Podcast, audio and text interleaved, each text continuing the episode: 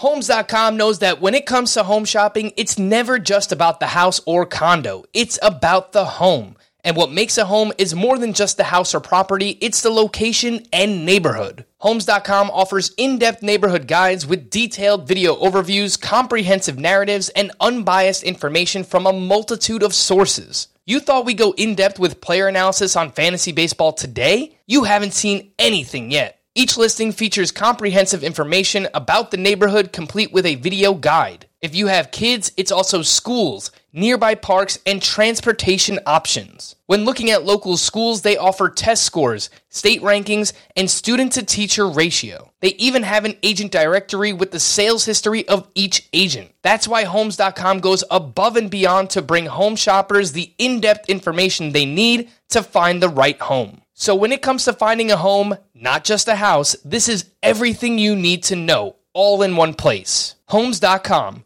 We've done your homework. Welcome to the Fantasy Baseball Today podcast from CBS Sports. High drive, center field, hit the wall, grand slam. This is magnificent. Got a fantasy question? Email fantasybaseball at cbsi.com. Get ready to win your league. Where fantasy becomes reality. Now, here's Frank, Scott, Chris, and Adam. What was real and what wasn't in 2020? Welcome to a very philosophical edition of Fantasy Baseball today on Tuesday, November 3rd. Frank Stampfl here, all alone. No Scott White, no Chris Towers, no Adam Aizer. They've all abandoned me. I feel like the John Travolta gif where he's looking around in Pulp Fiction, like, where is everybody? I'm all alone. Um, JK, I'm not alone. But none of those usual suspects are here today. Scott is an Iron Man. I don't think he missed a single podcast throughout the season, so I hope he's enjoying his week off, which brings us to our special guest. Obviously, today is a very special day, one that will change the course of history. I knew I needed somebody to match the magnitude of this day. So I dove deep into the depths of fantasy baseball Twitter and found just the man, the host of the Bases Loaded podcast, contributor at Rotoballer, aka Sleepy K, which we're going to get into. I don't know what this is all about. It is Mike Kurland. Make sure you follow him on Twitter at Mike underscore Kurland, K U R L A N D. What's going on, man? Dude, that intro. I gotta give it to you, man. From one host to another, there's a reason why you're doing the big time gig, and I'm I'm over here with the startup. No, Oh, man, but I- stop. you said, dude, that intro was awesome. I appreciate it, and I'm, I'm happy to be here, man. I mentioned it a little bit off air, and I'll be honest about that. This is like one of those big time moments for me. Like I, I couldn't, I can't thank you enough for having me, man. This is awesome. Yeah, we did talk about that a little bit before the show. And uh, I mean, let's just be honest with our listeners and our viewers a little bit here.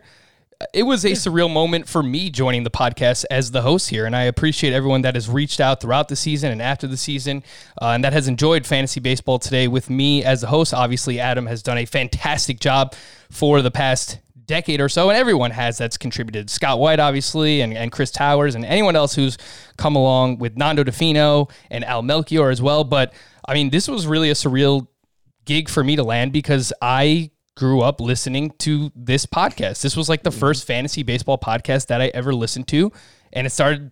I started listening back in like 2010 when I was going to college and stuff. So uh, it is surreal, and we spoke about that before the podcast. So look, that's just one of the, I assume, many things that we share uh, that we basically grew up listening to the podcast. And look at us. Look at us, Mike. Now we're here. We're here. Ma, I made it. That's a song, right? There's a song reference. Ah, there you go. You made it, Adam, man. Adam's not here though. Adam speaks. He would, he would have sang it for us. He probably would have. Uh, he's more of the singer than I am for sure. Uh, so I, I don't I don't dabble too much into the singing. But today on the show, we do have some news to catch you up on. Options that were declined and players who were extended the qualifying offer, which is $18.9 million for the 2021 season. Try and figure out what was real and what wasn't for the abbreviated 2020 season. No, it's not just a bit. This isn't an actual philosophical episode of FBT. Uh, we're going to look at some players who struggled mightily this season. What was, you know, are we actually worried about any of these guys? I mean, a lot of these guys uh, we've seen perform in the past. So uh, we'll talk about some of those players, and then we have a few of your questions to answer later on in the show. Before we do all that, Mike, are you a big Halloween guy? We just passed Halloween weekend, and it seems like everybody who I've had on, we had on Nick Pollack last week, and Scott, not a big Halloween guy. Are you a big Halloween guy? I need somebody. Help me out here. Yeah, I'm not gonna be that guy for you. my wife, my wife is a huge Halloween person. My kids love. I have kids. I have three, so of course we celebrate it. We do it upright for them. But I'm not the one that gets dressed up. I'm the one holding the sacks of candy and. But this year I worked, so this year I wasn't even there for it. I was on shift. For those who don't know, I'm sorry. Like I'm on shift because I'm a firefighter paramedic full time, and then this is like a second job slash pretty much like a full time job feels like sometimes. But yeah, so I was on shift that night and got a call that was Halloween like, but I won't go into that. That's a whole other discussion. Yeah, right. Uh, why did they call you Sleepy K? I noticed this in your Twitter description, and I honestly don't know the story behind it. All right. Um, this started. I, I, got the nickname. I think just before that little, I guess that league that never really took off. That you and I kind of really started talking more through. And um, long story short, I fell asleep podcasting. Which is crazy to think because anybody who knows me, and for those who might be obviously new listeners and never hearing me before, I talk a lot. I'm really good at talking.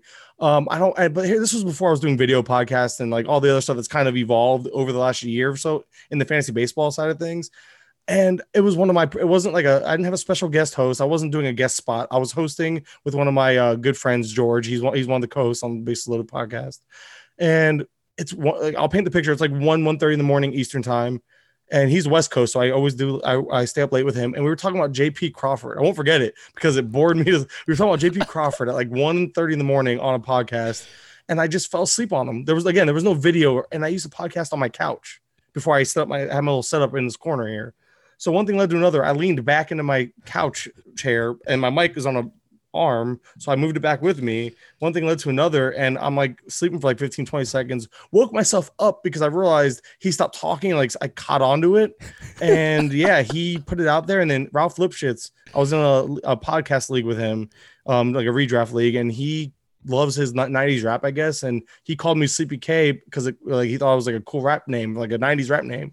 And I just kind of ran with it, man. I mean, there's I've been called way worse. I'm sure all of us have been called way worse in our lives. So this was like I'm like, cool, I'll take a nickname. And, and it actually does have fantasy appeal because you can you, you can play off the word sleepy and all that. So but yeah, I kept it and it's true because I fell asleep on the podcast. I that is as somebody who knows what it's like to podcast at one o'clock in the morning, as Scott and I did throughout the regular season. I yeah. understand, like, dude, some late nights that you have to deal with for sure. Yeah. So Scott's usually drinking his sodas, and if you listen to the podcast throughout the season, you know we get late night Scott White sometimes, and it gets a little wacky here on the show. Uh, but yeah, dude, I can I can definitely uh, you know appreciate that. I know what you're talking about when it comes yeah. to uh, podcasting pretty late. All right, let's get into some of these news and notes, things that are happening around the league. We haven't talked about this in a while. We did some of our early position previews for the 2021 season. You can go back and listen to those on demand. These players had their options declined and are now free agents. And for what it's worth, in my opinion, I think we're in for a very slow moving offseason, which of course comes to no surprise. Buckle up. There are a ton of names here, and we'll talk a little bit more about a few of them in depth. Corey Kluber, Kolten Wong, Charlie Morton, Howie Kendrick, Adam Eaton, Eric Eric Thames, Jay Happ, Brett Gardner, Ryan Braun, Brandon Kintzler, Wilson Ramos, Mitch Moreland, Chris Archer, Jon Lester, Roberto Osuna, Carlos Santana, Edwin Encarnacion, Sergio Romo, and perhaps the most surprising of all, Brad Hand, who just led baseball with 16 saves. So I understand there were a lot of names to remember there. Write them down, go back, listen 20 seconds ago, write them all down, see what happened. Uh, but I just want to mention Brad Hand. I mean, from the get go here, Mike, it was a bounce back season for Hand, a 205 ERA, 0.77 whip. But eh, buyer beware a little bit for no matter where he lands or if you plan on drafting him as a closer in fantasy Fastball velocity went from 92.7 miles per hour in 2019 to 91.4 miles per hour in 2020. Swinging strike rate went from 13% to 10.5% in 2020, and it had a 57% fly ball rate. Again, this was all Brad Hand. So on the surface, numbers look pretty good. Okay, you dig a little bit deeper, mm, doesn't look so good for Brad Hand, Mike. Exactly. And I was uh, I was kind of fading him. I, I was wrong on Brad Hand in 2020. I want to be very clear because I was fading him on the off chance of this kind of happening last year, as in maybe not being cut, but I expected him to be traded. So I was surprised they didn't pick up the option to try to move him. But I guess they didn't. It's, it's so weird, man. They they've had this team that's like somewhat competitive and could have been had they spent. They keep crying poor, making. Tra- I have such a hard time with the Indians understanding what they're doing. But yeah, you mentioned. I think the biggest thing for me really is that drop in uh, that drop in velo. And that is always something to be concerned about, especially with a relief pitcher where a lot you see a lot of these guys probably increase their velocity knowing that they didn't have to throw as much this year as a whole. So that's something to be to be aware of. And then of course you mentioned the fly ball rate increasing. Where does he land? And does he get a job? Do, you you think it's gonna be slow? I'm kind of torn because we saw it kind of come quick and fast last year. And I'm wondering how much these players have in mind that 2022 potential lockout coming because you know I hate to bring that up because it's you know it's doom and gloom as it is with 2021 kind of we assume it's gonna be a full year but we're not sure yet because coronavirus it's spiking again but again a whole nother discussion we don't really know what's going to happen in 2022 do players just say you know what give me two years give me give me one guaranteed year like you have like, a lot of these guys are older too so a lot of these guys might just take a one year deal and retire uh, charlie morton being like the big name here on this list he's a guy that's just another one that stands out as I'm surprised the Rays didn't just take him back because he's willing to pitch one more year. And I think it was a pretty team friendly contract, but he should probably get signed for a pretty solid, uh, you know, pretty favorable deal. But he's a guy that I think he signs faster because I think it's known it's more of a year to year thing with him at, at and next year might be his last anyway. So someone like him, but versus Kolten Wong, who's still, I think, entering his age 30 season. So might he might want a longer deal. So he might sit out long. So you kind of have to play that guessing game. And it's unfortunate, but I, I, know I jumped around from like one guy to another, but hand again, just I gotta see where he lands. I'm I'm I'm definitely avoiding him in any early draft until we figure out where he's going. Yeah, and I have a Yankees group chat. Everyone knows by now I am a Yankee fan, and these guys are saying like, "Let's go get Brad Hand."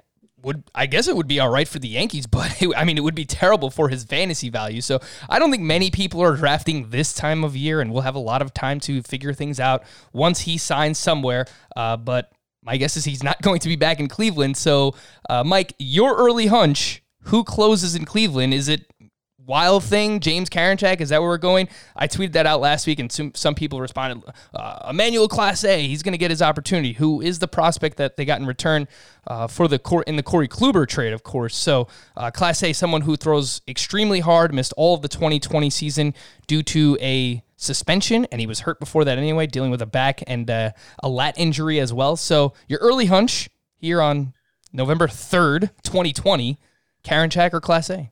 I'm gonna have to go with Karinchak, and we saw him get utilized in pretty like high leverage situations as it was last year. Uh, I, I'm trying to find his hold numbers. I think he had yeah he had eight holds last year.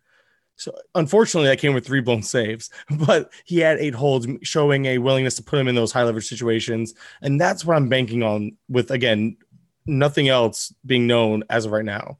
Clase, not saying he can't get it, I'm just he hasn't done it and he hasn't done it for this team. He hasn't even pitched for this team. Like so I want to see him be healthy. I want to see him be even given an opportunity to pitch in these situations whereas we've seen Karinchak at least be given opportunities to pitch in said situations. So that's where I'm at.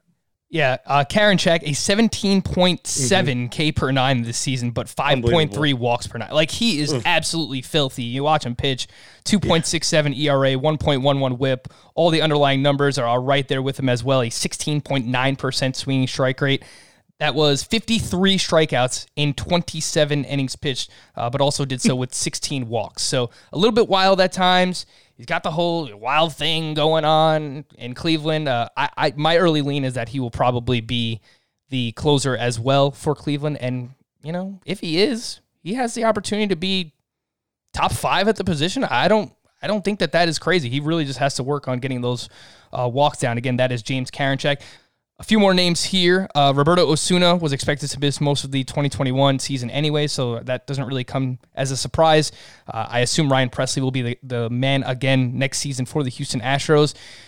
Mike, do you think Corey Kluber has anything left? His early ADP in these two early mock drafts set up by Justin Mason was like 250. So, I mean, that is extremely late.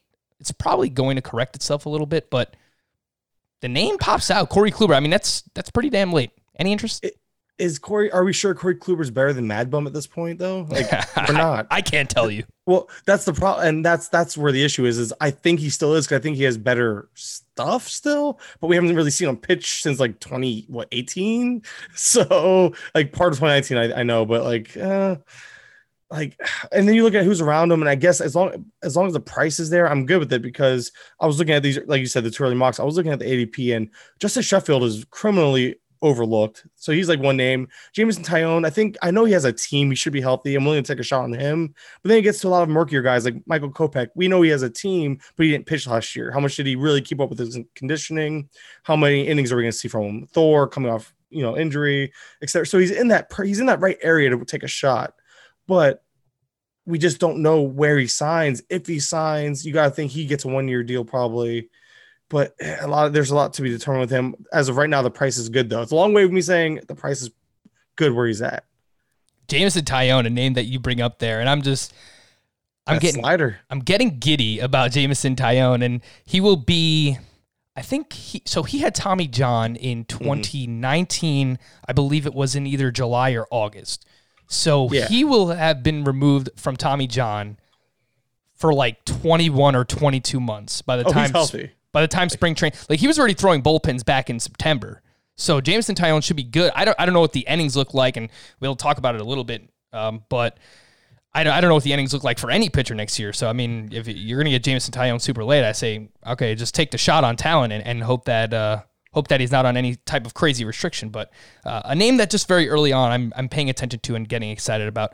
No 100%. no Edwin Encarnacion for the Chicago White Sox, which means we could see their top prospect, Andrew Vaughn, probably not at the start of the season, but sooner rather than later. I, I think the White Sox all along, knowing when they drafted him that they expect him to uh, contribute in the you know in the short term and obviously in the long term as well, but like a lot to like with Andrew Vaughn and Anthony Rizzo, a Paul Goldschmidt type hitting prospect at first base for the White Sox. He'll either play first base or DH for them when he gets the call, but really good plate discipline, hits a lot of line drives. You know, I think in his prime could be a 280 plus hitter, 30 home runs. Again, this is Andrew Vaughn, so I don't know when we'll see him, but this could open up the path for him sooner rather than later with no Edwin Encarnacion. The players that are remaining on their teams because of options that were either picked up by themselves or by the teams that they are on. Nick Castellanos will remain with the Cincinnati Reds, Rizzo with the Cubs, Giancarlo Stanton. Grr. Oh, wait, I have this. Giancarlo. Non si può stopparlo. whatever that means. And Zach Britton will remain with the Yankees. Uh, JD Martinez is with the Red Sox still, and Starling Marte, you mentioned, uh, had his $12.5 million option picked up by the Miami Marlins. This group received the qualifying offer, which, of course, is a one year, $18.9 million uh, deal. Trevor Bauer, George Springer, DJ LeMahieu, JT Realmuto, Marcus Stroman, and Kevin Gausman great job by Kevin Gausman, this- like rebuilding his value. And most people will look at this Mike and say, "Oh, well, it's a no-brainer. Gausman's going to take this this qualifying offer." I think there's a chance that he can actually get a multi-year deal where I mean, if he wants to set himself up financially, like with some security for a while, uh, now might be the best time to do it. Coming off a season 3.62 ERA, 1.11 whip, 79 strikeouts, and 59 and two thirds innings pitched. If he qualified, his 15.2% swinging strike rate would have ranked seventh among starting pitchers, just ahead of Yu Darvish, Max Scherzer, and Dinelson Lamet. It's pretty damn good company for Kevin Gausman, Mike. Yeah, and I'm so torn on this because we know he has the two pitches, the you know, and the splitter being the kind of the pitch that brought him out of the woodworks last year. Even I think it was 2019 came out of like relief and showed those that potential, the strikeout rate increasing and all that, and then brought it into this year and really showed us that he could still do it. And he's like the perfect analytics type of guy. He can go five innings strong. It seems like. I feel like you know pushing six innings without that third pitch is iffy, but he, like you said, it was a great job to get this offer. And I don't know because a multi-year deal would he even get this much? That's where I'm at. Like, I think I think if he was a free agent, this would have been like a two-year, $18.9 million offer to him. You know what I mean? Like, I don't think he would have gotten this on one-year deal. So I think this was smart by the Giants though, because I have yet I you know, I've I've learned to not question how they run their team. And I think their thinking is either they're going to compete because you know they seem to always somehow compete and be scrappy, but if not, they're willing to eat some money, knowing that they'll probably be able to flip them for some prospects. Right. Yeah. And that's the right thing to do. Eat some, eat some of that cash because they're a lower team on the payroll anyway. If I, if I'm, I mean, I can't envision much money being on the books next year. So uh, that's I think it was a smart move. Like everyone's saying, good job, Gausman, but I think it was a really good play by the Giants. Yeah, no, that is a fair point as well. Marcus Stroman, I mentioned, uh, he might actually take this qualifying offer and try and reestablish some of his value. I believe this is his age 30 season, so he can go back into free agency at 31 years old, which isn't terrible. Get a multi year deal. We'll see what happens with Marcus Stroman as well. We had a few managers hired. 76 year old Tony La Russa. This is interesting to say the least. Joins the Chicago White Sox. And AJ Hinch, you might have heard of the fella, is headed to the Detroit Tigers. Say what you want about the cheating scandal, but he did help the Houston Astros turn things around and obviously has a stable of young pitchers with the Tigers. Casey Mize and Tarik Skubal and Matt Manning is coming, and of course they have Spencer Torkelson. So it's it's not a terrible job to have right now. The Detroit Tigers. It's somewhat interesting actually. So AJ Hinch is, is headed there, and the Reds the Red Sox job remains vacant. All right, so what was real and what wasn't in the 2020 season? This, basically, a 28 minute introduction to the show. So there you go. Uh, I wrote an article about it recently on CBSSports.com, and my first and main point is that we have had really good players in the past have two month slumps. And the most recent examples, you just look at 2019. In the first 60 games of the season, Jose Ramirez had a 617 OPS. Yu Darvish had a 5.02 ERA. In the final 60 games of the season in 2019, Manny Machado had a 687 OPS and Luis Castillo had a 5.08 ERA. So just imagine if we had to draft for 2020 knowing only those things about those players. If we knew, okay, Jose Ramirez had a sub 700 OPS, same thing as Manny Machado, you would have got those players at extreme discounts heading into the 2020 season. And that's basically what we're dealing with heading into the 2021 season with players who I kind of think are known commodities at this point. So let's talk about a few of these guys. Don't want to spend too much time on this player, but Christian Yelich, my my concern here, Mike, is just the lineup that he's in and that he does not have a lot of protection. Maybe Lorenzo Cain being back in the lineup, look, he's not going to offer protection, but at the top of the lineup, you know, someone that okay, he has uh, legitimate on base skills, and you know that can help someone like Yelich. But we'll talk about Hiura in a little bit. Worried that like outside of that, like there's not a lot in the Brewers lineup. A career high, near 31% strikeout rate for Yelich. He was way less aggressive than ever before. He had a 671 OPS against right handed pitching, which is just super weird. That's 895 for his career. Do you have any concern over Christian Yelich, Mike? Other than like you mentioned, I think the big concern is to see how the Brewers attack this offseason, see if they can get some just some supporting cast, even like respectable names. Like at least he had Moustakas in 2019, and I'm trying to remember. And then like you mentioned Cain was there as well, so he had some cushion. But even with the spike in strikeout rate, which again, you're talking about a guy who's what struck out more than 20% of the time once since 2013 so I don't buy that this is who he is strikeout rate wise. I think there's a lot of passivity there, like you mentioned the uh, the walk rate being a crazy career high. But even with that, the BABIP was also career low, and he still managed to be an above average player with a WRC plus of 112. So, so he he gave you the and he gave you the the four steals, the 12 home runs. He gave you that threat, and I think there's nothing but up with the batting average. So yes, there's reason to be a little concerned but he's still first rounder for me. And I know his ADP, and you actually have it here, roughly 11th. You give me a back end of the first round pick, I'm taking him 10 times out of 10. I'm not concerned. I think the health is there. And he, what if he's another guy that I'm, I, I swear I've heard of it. I've heard of it, maybe not.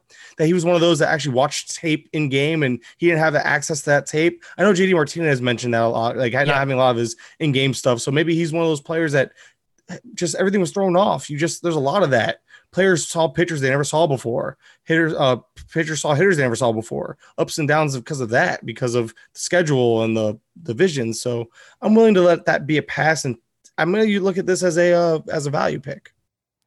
And I, I, do think there is some upside for the lineup to turn around. Like if Luis Urias gets a full season with the Brewers, you know, once a top prospect, I think obviously that can help their team. I'm looking at Avisail Garcia right now to see if he is still he is signed with the team throughout 2021. So he's another name where if he can bounce back, I mean that can offer a little bit of protection. They have some guys that can be better here in this Brewers lineup. So uh, that's the only thing that I'm worried about, but I think once upon a time we said that about Freddie Freeman a couple years ago when the, the Braves were going through a rebuild. We're a little bit worried. All right, what's going to happen with Freddie Freeman? He was still awesome. I had that slight concern over Juan Soto heading into this season. No concern there. That wasn't an issue either. So maybe I'm just making something out of nothing. I, I, I got to read more about Yelich in the offseason and see what the Brewers do here. But just pay attention. I, I got to just ever so slightly worried about Christian Yelich. Another name, Gleyber Torres. I this is a very interesting one. He hit 243 in 2020, three homers, 17 runs, 16 RBI, one steal in 42 games. He dealt with quad and I believe it was hamstring injuries for a decent portion of the season. He was playing through those injuries. So it could be as simple as that. And, you know, in his age 21 season, an 820 OPS, in his age 22 season, an 871 OPS, and then this year, uh, 724. So it was all over the place uh, this season. Mike, what are you thinking about Gleyber Torres? His early ADP is at 63.9, where, you know, last year he was a top 30 pick. So we could have a potential profit situation here with Gleyber Torres. Yeah, I love. First off, I'm huge on like people who show this type of plate uh, plate discipline. So I love seeing that. But again, I don't like. But this is one of, one of those situations I don't like seeing it because I think it's one of those that affected him negatively. And we did see him. You know, he struck out a little more in the playoffs. He still walked a ton, but he showed a little more pop and he actually stole a couple bases. So maybe he came back around for the playoffs, maybe started figuring things out. Also, the lineup was healthier back in, you know, by the playoffs, the time the playoffs came around. So we I'm if LeMahieu doesn't return, which I don't see why the Yankees wouldn't play pay LeMahieu, but if he doesn't, maybe Torres finds his way back up the lineup as well. So there's some there's optimism there. I I also I also think he was never going to re- repeat what he did in 2019, but I don't think he was this bad either. So I think there's a happy medium. I think at his price it makes sense, but he only he played 40 games at shortstop, none at second. So I don't think he has second base eligibility in most formats entering next year. So the price is surprising because although I think he's better than a Correa type or Correa as a whole, I don't think he's 60 picks better than Correa at this point. Like, because I think the skill sets are so similar that again it goes back to I'm actually very similar to you. I'm looking for I'm looking for discounts. I'm looking for uh, potential uh, return on investment. And I think Correa is a similar enough product here or a potential product that but again, doesn't warrant a 60 pick difference. So the price still might be a little, I haven't quite gotten there in my ranks either yet. So I'm not sure how I feel about that middle area. I can understand Torres's appeal there, but is it because he's still a flashier name than Correa? That's kind of where I'm at. Like I'm looking at their skill sets. I'm not seeing much difference, although I do agree Torres has a higher ceiling. I just don't know if the floor or the media or the mean outcome is all that different. Yeah, and Gleyber is uh, like he's younger than uh, Correa for sure. So I think people still kind of see that upside. Like Gleyber hasn't mm-hmm. reached his ceiling. I think you're paying a bit of a Yankee tax here. Dansby Swanson in this early ADP yeah. is going 40 picks later, and I mean I like Dansby Swanson a lot. You could argue the Braves lineup is just as good as the Yankees, if not better. Um, we'll see what that happens with Marcell Ozuna, but a little bit of pop, a little bit of speed from Dansby Swanson as well, and, and going 40 picks later than Gleyber Torres. Uh, you mentioned what he changed in terms of his plate discipline this season, and it was really weird because he walked a career high 13.8% and struck out a career best 17.5%, but like he was way less aggressive than he usually is. His chase rate was down 10%. Uh, his swing percentage was down 10%. So we have to get the aggressive Gleyber Torres back. Like, of, yes, we like plate discipline, but to an extent, do not change the player you are, especially when the player you were, Gleyber, was very successful. So if that makes sense, like, just go back to being who you were, Gleyber Torres. And I think you can, I think you get back to being like a 270 hitter with 30 home runs, you know, five to 10 steals in a, in a really good Yankee lineup. So, um, we'll see what happens uh, with with, uh, with Gleyber Torres as well. He's like in this no man's land in terms of ADP. He's 15 picks after Tim Anderson. He's 17 picks before Javier Baez. Uh, and, and, I wanted to kind of transition here into Javier Baez, somebody who Mike is very frustrating for me because yes. for years I was off of Javier Baez and I said there's no way he can continue to produce this way with this lack of plate discipline and swinging and missing this much and, and walking this little. Last year was the year I finally bought into Javier Baez and I had him everywhere, Mike. And he went on to hit 203 with a sub 600 OPS. So he was uh, just, but it was a nightmare season. I, I like this was literally like one of the lowest percentile outcomes for Javier Baez on on the you know terrible end. So I I just can't imagine him being this bad again. My thing about Baez is that, and I've always been with you actually, and I, I honestly skipped on him this year as well. And I got again, I got lucky on this one because I've been wrong for so long. But he's the type of guy that I told you plate discipline's kind of a thing I really look at, and he's always been somebody I've been like fading. But what's what's always been a reason why he's always been able to outproduce some of it was you know the re, his sprint speed. His like he always had a plus speed tool, which he still does, but his sprint speed almost fell off a full uh, foot per second, like from 28.6 in 2019 to 27.9 feet per second. So Javi Baez kind of lost a step, so, so to speak. And he also suddenly tried pulling the ball more. I think he was just maybe pushing it a little too hard. But then, he, but it's weird because he actually wasn't as aggressive as he usually is. His O swing dropped what three and a half percent roughly. His swing, but so he's chased less and just oh, all right, he swung less, but then he had more swing and miss in his game because then swing strike rate went up. So he wasn't as aggressive but then he swung and missed more. So that's just a terrible combination. And then his first pitch swing percentage, which is something that people I, I've, I've come to look at a lot more because I mean you see it's 48.2%, 46.5%. And then last year it dropped to 39.1%. So he wasn't even jumping on the first pitch strikes or first pitches as a, as a whole. Maybe players or maybe pitchers have adapted to stop throwing him strikes so much, so much so so early on. So there is something going on there. You got to see how he adapts. I think a, I think a full off season can really help this whole Cubs team and then, I mean, if you want a little bit of optimism, look how uh, look how much he underperformed against you know off speed. He had a batting average of 181 with an xBA of 315 against off speed. I mean, the breaking pitches and he overproduced against fastballs a little bit, so maybe there's some you know give and take there. But overall, the discounts there, and I think I want to. I'm going to get a few shares of them in terms of you know I'm going to make sure I roster him on a few teams just on the off. I mean, I don't know. I have a hard time fading him. He's 27 years old. I don't think he's done by any means yet. So I'll take the discount on a couple teams, but man, do some of the stuff just scare you for sure. And, and that's the gist of all this is that for the players that I've talked about thus far, Yelich, Gleyber, to an extent, and Javier Baez, like we have a track record of all of those players being very successful. So to an extent, I am willing to give these players passes because it was just an abbreviated 60 game season. Uh, for for Baez, you don't go from an 881 OPS to 847 to 599. Like that doesn't just you know you don't just fall off that fast, like, even with the plate discipline that he has. So. Uh, yes, it was a letdown. Uh, he was incredibly unlucky in terms of his BABIP, a 262 BABIP in 2020. That's 333 for his career. So his early ADP is 81.2. That puts him in the seventh round. This was a guy that was consistently going in the third, fourth round the past couple of seasons. So there could be a buying opportunity for Javier Baez as well.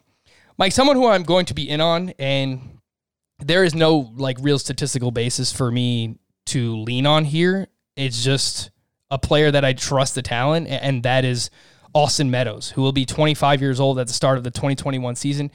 Think of this timeline for Austin Meadows. He missed the first couple of weeks of the season with COVID.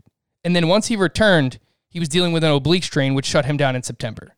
So, I mean, you put all those things together, and yes, his strikeouts went up and his batted ball data was all over the place. Like he hit way too many fly balls this year. But I'm kind of just giving Austin Meadows a pass. Again, 25 years old, and in his last 162 games, has hit 269 with 33 home runs and 12 steals. So I am I will be back in on Austin Meadows next year. That's just the point of this conversation. And I'm gonna give him a shot as well. Again, I'm not, not somebody I'm gonna maybe actively pursue because of the Rays or the Rays, and now with Arozarena's ascension, do they find more reasons to kind of platoon Meadows until he gets his stuff together?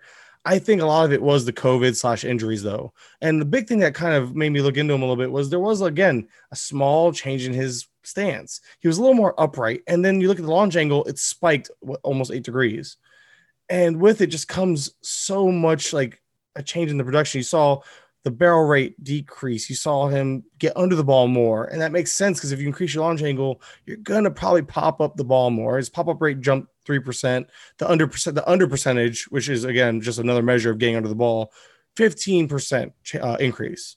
That's that's huge, and that explains that could explain a lot of his pro- troubles. I think, and if you look at his launch average launch angles over the first two years, thirteen point seven percent, and uh, sorry, thirteen point seven degrees and sixteen point seven degrees that's where I would expect him to revert to, and with it should come the better quality of um of the of the at bats as well, with the sweet pot, sweet spot percentage correcting, the barrel rate probably correcting along with it. So I'm I'm with you. I'm willing to give him a pass with all that going on in this crazy year, and then the Rays messing with playing time and all the other stuff in the playoffs. It's hard to really judge Meadows fully. Yeah, and he was sitting against lefties in the postseason, which I didn't, I didn't really understand completely because he's actually been adequate against lefties in his career. 798 OPS against lefties, 878 against righties. So, I mean, that's look, normally if you're 750 or better as a left handed batter, I, I consider that a win. And, and that's where Austin Meadows um, has been at. All right, we're going to take a quick break. When we return, Mike is going to tell you why you should be buying back in on Ketel Marte. Maybe why we should give him a pass this season. Just want to remind everyone that all of our Fantasy Baseball Today podcasts are also on YouTube. So if you want to see what Sleepy K and all of our other guests look like, that's youtube.com slash fantasy baseball today. And be sure to join our Facebook group as well, where our listeners are posting their off-season questions. They talk about keepers, dynasty value. Plus, it's a way to find other serious leagues if that is what you are looking for. The link for that is facebook.com slash groups slash fantasy baseball today. And you can find both the YouTube and Facebook links in our episode description. We'll take a break. When we come back, Ketel Marte here, Fantasy Baseball Today.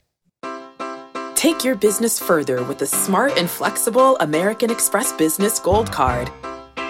You can earn four times points on your top two eligible spending categories every month, like transit, U.S. restaurants, and gas stations.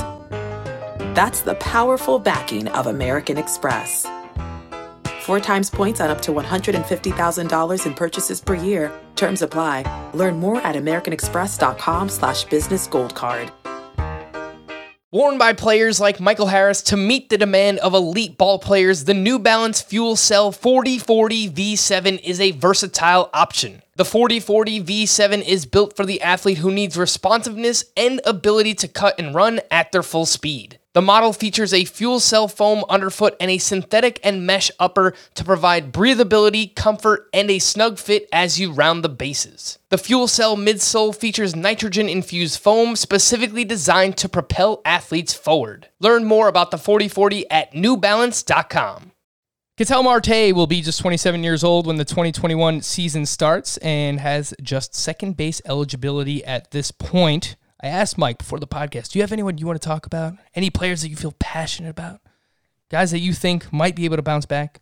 And he said, Ketel Marte. So now is your opportunity, Mike, to tell us why you like a gentleman who just hit for two home runs in 45 games in the 2020 season. Okay, this is where I get to defend my love for Ketel because I know the numbers aren't in his favor, and everyone's going to look at 2019 being the big juice ball year, which it was but there was a lot more that went into it as well. You know, he was more of a pull ball hitter. He increased the launch angle. There was a lot of stuff that went with him. And again, he has such a good hit tool, being that he's a guy that never strikes out. He usually walks better. He walked really bad, like for a low amount this year, but just a guy that really put emphasis on getting the ball in the air more, and it worked for him. And this year, the average launch angle was still at 10 degrees, so it wasn't a launch angle issue. So then, Mike, what happened? I think it was just that wrist. I think because he was dealing with left wrist inflammation. I think he was playing through it. He eventually went out and got, you know, got rested or got some rest and all that. But you try to be a switch hitter with wrist issues. Look at Ozzie Albies. He struggled mightily. I think he had a wrist issue as well. Went out, came back, and tore up the ball for the remainder of his, time during that season. That's why he's not really being affected in drafts. I think Marte would have corrected, you know, would have righted the ship had he had a chance to. And it's just another guy I'm willing to chalk up to injury being a big issue. And if people are worried about the power production, I'm I would I was really clear when I was big on him coming into the uh, 20, into 2020. I never thought he'd be a 30 home run hitter again. I always pegged him around 25 home runs. And if and we've come to learn, and I know there was a good article by um I'm I can't, I'm thinking of his um, of his uh, Twitter handle right now for some reason. Uh, Dolph Hall. Oh, oh man, it's gonna Alex. Oh, Chamberlain. Alex Chamberlain. Yep. Yes.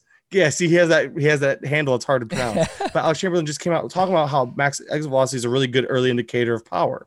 And if you go look at Ketel Marte, not just qualified hitters, of all hitters of all hits in 2020, he had the eighth hardest hit ball in, in terms of max exit velocity during the regular season. I believe there was a couple home runs in the offseason that would have pushed him to 10th. Either way, if you count those, he's he was still a top 10 hit in all of the regular season and postseason in terms of max exit velocity. So that's an indication that the power is still there. Granted, it wasn't a home run. It does not matter. It's the fact that he hit a ball that hard. And that's the same reason why people still love Vlad because even though Vlad hits a ton of ground balls, which Ketel doesn't hit a ton of ground balls, but he has a plus speed tool to actually, if that does, it won't affect his batting average. But that's just, it's just a reminder that the power might not have showed in the bottom line, but it was still there. And I think the wrist injury was a big reason why he wasn't able to get the quality of contact on the ball, maybe, and it kind of threw off everything. So I don't think he was as good as 2020 showed, but I think he's better than what. 20, uh, sorry, I, I know he wasn't as good as 2019 showed, but I don't think he's as bad as 2020 showed either. There's a happy medium there, kind of similar to Gleyber Torres. Yeah, and I don't want to just give you a, a cop out projection of okay, well, you know, we'll combine what he did in 2019 and what he did in 2020, and we'll project that over 150 games, but I don't think that he's going to maintain a home run to fly ball ratio of 19%, which he had in 2019. Mm-hmm. But I don't think it's going to be 3.8% either, like it was in 2020. So if we can get a 300 batting average with 20 to 22 home runs with solid counting stats, home uh, runs and RBIs, like yes, Ketel Marte can pay off a, a an early ADP of 78, which is in the seventh round. But I mean, and, and second base because Yeah, second base being second base is kind so of a bad. bad position.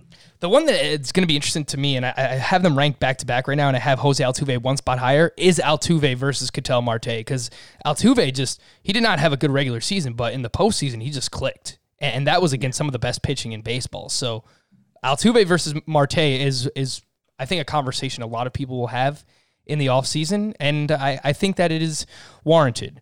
Um, a few other names that I actually wrote about, and you can go check them out again on CBSSports.com, is uh, Chris Paddack, who we're not going to get to here, and, and Frankie Montas. So if you want to read about why I am giving those guys a pass for the 2020 season, you can find that at CBSSports.com. A few names that I'm worried about. I'm not going to overreact too much over what they did in 2020, but I, I think that there was enough there where I I- have I have legitimate concerns over Keston Hiura, Kris Bryant, and Patrick Corbin, the three names that I'll just mention here quickly. Hiura is still extremely young. He'll be 24 years old when the 2021 season starts. And I, I, I still think he's loaded with potential. But the strikeouts, a 34.6% strikeout rate, fifth highest among qualified hitters in 2020. A 20% swinging strike rate was second behind only Luis Robert. Uh, he Hiura led the National League with 85 strikeouts in 59 in just 59 games. So strikeouts are an issue. The BABIP cratered from uh, compared to 2019. Worry about those things. Uh, you know, his quality of contact went down. Kris Bryant, just a ton of injuries at this point. His plate discipline is starting to slip as well, and he's getting up there in age. He's not old per se, but he's 29 years old. Patrick Corbin, I, I just don't think that I can have anything to do with him. The fastball velocity down, the swinging strike rate way down. Uh, he just led all qualified pitchers with a 1.57 whip. So Corbin, Bryant, Hiura, three names for me early on here in the offseason, Mike, that I cannot just look the other way when it comes to 2020. I actually do have legitimate concerns. Yeah, and the one that really sticks out to me, and it's because I started, I started like arguing with people on Twitter already about this one. Is uh, Keston Hiura? I'm really, I'm with you. I'm really concerned. You mentioned the second worst swing strike rate in baseball, the worst contact rate. So a lot of it is I think pitchers figured him out because in 2019 he kind of overperformed across the board on fastballs, breaking balls, and off speed pitches. So you take that overperformance and you regress it to even the mean, but it looks like he obviously regressed even farther, but nothing indicates in the numbers that he's gonna just bounce back from that. And then he saw less fastballs as a whole, more breaking balls and off-speed pitches. So it shows that pitchers obviously adapted, showing that because he was able to hit fastballs. And I believe now, correct me if I'm wrong, but he also saw a lot more pitches up in the zone. So that also included like that added to his his woes a bit. So all in all, of these three names, he's the one I'm most worried about because at least the other two have some of those concerns baked into their ADP. He does not really like. I'd rather kind of just sit back. I, I'll take Altuve right now over him. I'll probably take Ketel Marte over him too because I trust them with a little more track record. And here, uh, the ceiling's higher, but are we sure the floor isn't uh, isn't Odor? 30, 12, and 220? Damn, that was crazy. That just blew my mind because I'm like, please, Hiura does not do not become Rougned Odor. Like, please don't. But thirty percent K rate too, over thirty percent each of the last two years. it's not crazy. It's not like That's the, that. Now that's his floor. Like that's his absolute. Like we saw that. That was Right. that was his floor this year. Right. But when you look at Rougned Odor, it's a it's a 30 plus percent strikeout rate with 30 home runs and double digit steals. The counting stats are nice, but because he's going to get so many at bats in the middle of that lineup, that batting average is going to sink you, and you're drafting him to where he needs to be more of a at least a 3.5 category producer to kind of give you back some, you know, return on investment. Whereas if you're only getting three categories with a top 70 pick, and you mentioned here like a six round, a six round pick roughly, that's gonna hurt you more than it's gonna help you. Yeah, and even if you play in a points league, the strikeouts are Yeah. you, like you want plate discipline in a points league, and his strikeouts are just massive. He averages two point four fantasy points per game this season. So, um, yeah, troublesome for sure when it comes to Hiura. The early ADP is seventy, which puts him puts him in the sixth round.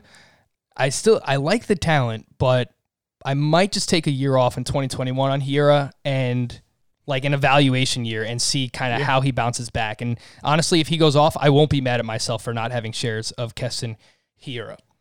So you can read about those again more at cbsports.com. We do have some mailbag questions that I wanted to get to here. And these first couple of ones are from our Apple podcast reviews. And this one is from Helton4, a Rockies fan, Todd Helton, aka Andrew. I snuck away with the championship this year in my 10 team head to head points league, and that gives me the first overall pick in 2021. Interesting. So you win the championship in your league and you get the first pick. That's that's that's a pretty nice prize. Pitchers are more valuable in our league, so I am torn between Jacob DeGrom and Shane Bieber. I had DeGrom this year and he did fantastic work for me. Who should I take first overall next year? What do you think, Mike? Can I pass? I mean, um, it's uh, it's tough, man, because I know Bieber, like it, he did the best in this format, but we talked about losing Hand. That bullpen isn't looking great. The offense lost Hernandez and Santana, so until they until we see the moves they make, I don't try. I think he's gonna become to ground where we're gonna see the win totals go down. So I'm gonna take my chance on probably Gerrit Cole having the most win potential here with a similar ceiling for in terms of uh, points per game and innings per game. And and I'm, t- I'm torn between Cole and Degrom with Bieber falling third for me. Yeah, so my early pitcher ranks, I have it DeGrom, Bieber, Cole. That's more so for Roto, but in a points Yes. league, yeah, I might agree with you with Gerrit Cole because you look at all three pitchers here, their last 45 starts. Gerrit Cole has gone six plus innings in 37 of his last 45, which is the most of these three pitchers. So he's going to give you depth. And I mean, he really started to click down the stretch with Kyle Higashioka as his catcher. And it seems like that's the way that they're trending for next season, that he will at least have a personal catcher. Uh, and the win potential is still there with the Yankees. I would expect their, uh, their bullpen to bounce back as well. So, First overall, I don't know if Gerrit Cole's available. You didn't even list him, but uh, assuming he's not kept or something, I would go with Gerrit Cole, and I think Mike Trout is still in the conversation. Yes. Uh, although it sounds like you want to take a pitcher here in a head-to-head points league, which honestly, I can't really blame you. This next one's from R Tomp 242, 10-team head-to-head points. Keep forever. Dynasty League. I am trying to trade for Gerrit Cole. Right now, my offer is Zach Veen, Max Meyer, Zack Wheeler, Tony Gonsolin, Tanner Houck, and my first and second round picks for next year's first year player draft.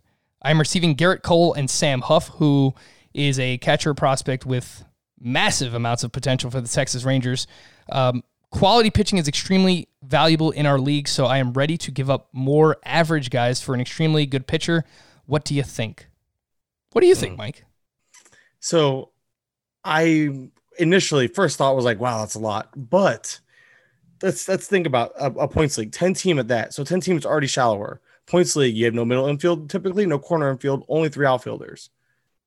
Is that really become a lot to give up? Because now this guy's going to have a, lot, a big roster crunch. You're going to be able to replenish your minor leagues off the waiver wire, probably with some solid, some decent prospects that are maybe not on the radar in this type of format usually. Plus, we don't know how many prospects they can keep as well.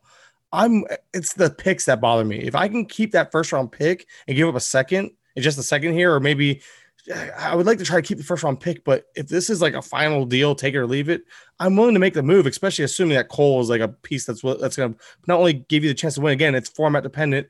This format being this shallow and being points with pitching being such a big like such a need such a need and extremely valuable i'm willing to give up the steep price because i just think there's going to be so much to replace off the waiver wire when it comes to those uh prospects Yeah, and that is a good point. My first instinct as well was that this is a bit steep, but I would first of all, I would only make this trade if, if you're ready to compete. I think first Yes. and foremost, like making dynasty trades, you have to be realistic with yourself. And yeah, okay, if you're ready to go, then yes, you could trade away prospects and you could try and compete. But you know, if you're in the middle of a a rebuild, obviously this doesn't make sense with Gerrit Cole. I believe turning 31 years old next season, so you have to be in the thick of things. I hear like you, you kind of talked me into a little bit here, Mike. Um, there's a lot to like with these players, but in a 10 team league, you probably can replenish rather quickly, and you're you're crunching the roster. So I like That's it. what I'm like it. I- If you're ready to compete, I would say take the trade. Try and talk them out of one of those picks there. This one's from Cannon Four. We're going the other way from a 10 team league to a 20 team league. Head to head categories six by six with OBP and holds.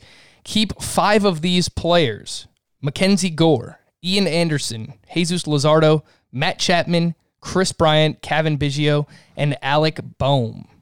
Five of those guys, Mike. Gore, Anderson, Lazardo, B- Bohm, and it's between Chapman and Biggio. I'm gonna go with Biggio for the speed because that's the one thing he's lacking there. Yeah, so this person's also already keeping Trevor Story, Trea Turner, Oh yeah, Cody Bellinger, Ozzie Albies. So they actually do have a lot of speed, uh, but the OBP definitely helps Cavan Biggio as well.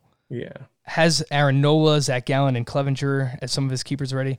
Uh, yeah, I, I would go Luzardo, Ian Anderson, Biggio, I Bohm, and Gore. yeah, we are on the same page. Kris Bryant, um, especially like getting up there, you can't really sacrifice any of these young guys for Bryant. And Chapman, I, I got to see what happens in the offseason because this guy just had hip surgery and he has like four months of rehab coming up. So I, is Matt Chapman going to be the Matt Chapman of old? I don't know. I can't answer that right now in November 2020. So see what happens with Matt Chapman.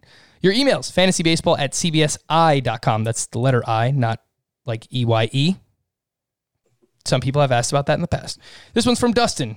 Judging by the success the Rays had this year with their analytical driven bullpen approach, I think it's fair to assume teams will look to mimic it. Therefore, I expect we will continue to see less and less true closers and saves will continue to be spread out amongst the bullpen. I'm in a long standing 12 team keeper league with standard 5x5 scoring, and I think it's time we explore options to counting saves as a category.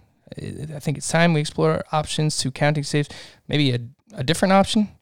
Maybe I, I copy and pasted this wrong. Anyway, are there any stats that you recommend to potentially replace saves? What about a stat that measures the value of a specific out? That's tough. I like saves plus holds personally. I mean, I think that kind of encompasses all relief pitching and it gives you a chance to get the best relief pitchers on your team, not just target a specific stat. So saves plus holds is a good one. And if you're looking just to get kind of fun with it, maybe look for like your high end relievers. Go K K uh K per nine or something fun like that, maybe. But saves plus holds is usually my go-to because it gives you a chance to kind of just get the best relievers out of any um out of any out of baseball, period. Alrighty, that's it. Mike, Sleepy K, you made it through your inaugural edition of Fantasy Baseball today. How does it feel? I mean, it's awesome. It's like I'm dreaming.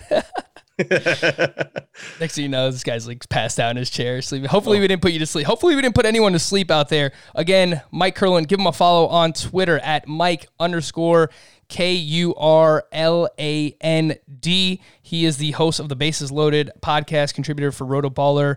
Uh, Mike, is there anything else that I missed that you would like to promote while you're here?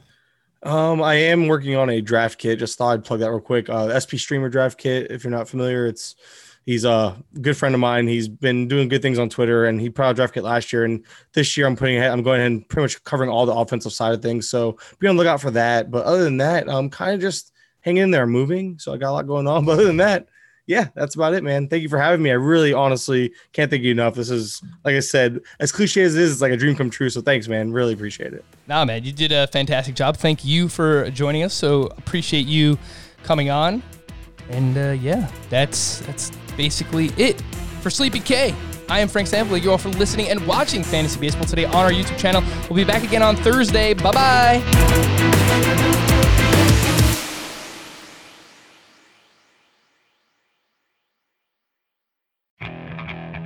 Okay, picture this. It's Friday afternoon when a thought hits you. I can waste another weekend doing the same old whatever, or I can conquer it. I can hop into my all new Hyundai Santa Fe and hit the road. Any road. The steeper, the better. Because my all new Santa Fe is available with H track, all wheel drive, so I can hit the trail without a worry in the world. Heck, with three rows and best in class rear cargo space, I can pack the whole family in with all our gear. We've got available dual wireless charging for our phones, so we'll never lose touch with civilization, and we won't lose touch with the primordial power of Mother Earth. So, which is it? Waste the weekend or do something a little more epic? And conquer it in the all new Hyundai Santa Fe. Visit HyundaiUSA.com or call 562-314-4603 for more details. Hyundai, there's joy in every journey.